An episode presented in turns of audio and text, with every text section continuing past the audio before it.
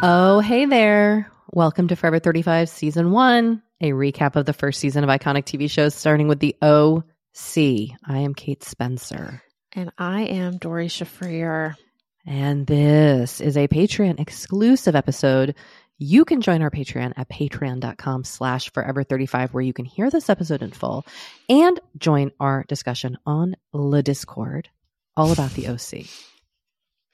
Wow, that's very fancy, Kate. You know, I just wanted to throw in a little bit of that French that I know because there is a proposed trip to Paris in this, This episode. Episode was all over the place. You know, it felt to me like they knew this was the last Oliver episode. Mhm. And so they were just going to throw everything they could at it. Wouldn't you love to have been on set when they were acting out some of these scenes?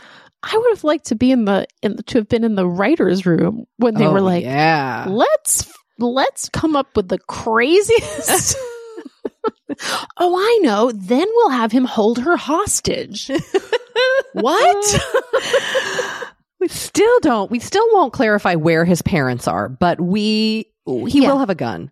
yeah that you know that i feel like things like that are always a good reminder because i feel like sometimes when i'm writing things i get so caught up in like making sure like everything gets explained everything gets resolved like and they were just like no Because Maybe- they have so much on their plate. Like there's so much hats off to you 2003 2004 oc writers room how did you keep the threads like I mean, and apart like how did you unravel this There must have been such a big like homeland murder board. You know what I'm talking about? Mhm. yes with little bit, bits With of the yarn between the- strings. yeah. Yes. like so oh my God. Doree, let's just recap briefly. So this is episode 18 that we are discussing. Previously, we were I was kind of dissatisfied with the last episode. It was just it was just a bit bonkers. There was a very cringy new guy who is Summer's boyfriend for one episode. Ryan Okay, he's gets gone. suspended. He's gone. Danny. Danny's gone. Ryan gets suspended, sniffing around the school at night with a flashlight, trying to research Oliver. Julie weirdly becomes an interior designer, and Anna and Seth are acting like brother and sister and not boyfriend girlfriend.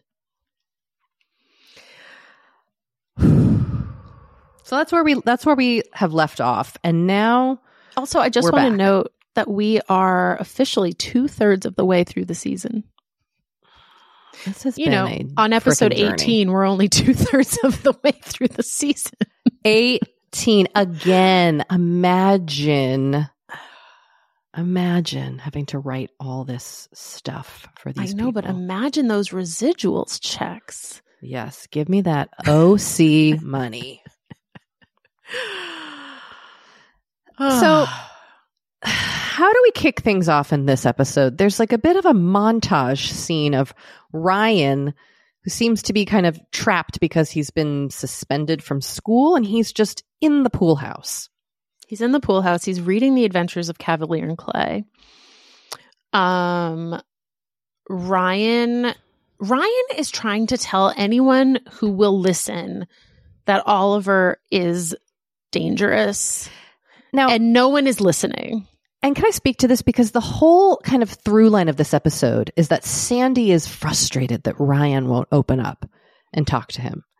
But then anytime Mm. Ryan does open up and tries to tell people that Oliver's dangerous, everybody poo poos his concerns. yeah, everyone's like Ryan. So, like, I can't understand why Ryan's not like blabbing up a storm. Nobody ever believes him on this show. I agree. I agree. There was also, and I don't know if you felt this, but watching the opening segment of him in the pool house, like reading and doing push ups and kind of like wandering around tugging at his hair, reminded me of the first few weeks of uh, COVID lockdown when we were all like shell shocked and stuck in our houses, just kind of like, what do I, I'm going to, I'm going to make a chalk drawing in the driveway for four hours with my children. Like, what are we doing? Totally. It was very like COVID, like COVID premonition. Yeah, I didn't I I didn't think about that until I saw it that you had noted that. Um And I was like, oh my God, yes, it was. It, it did feel proto COVID. Yes, like he knew. He was Yeah, predicting what we would all be doing in 20 years. totally. To keep listening to more of this episode, head on over to patreon.com slash forever35.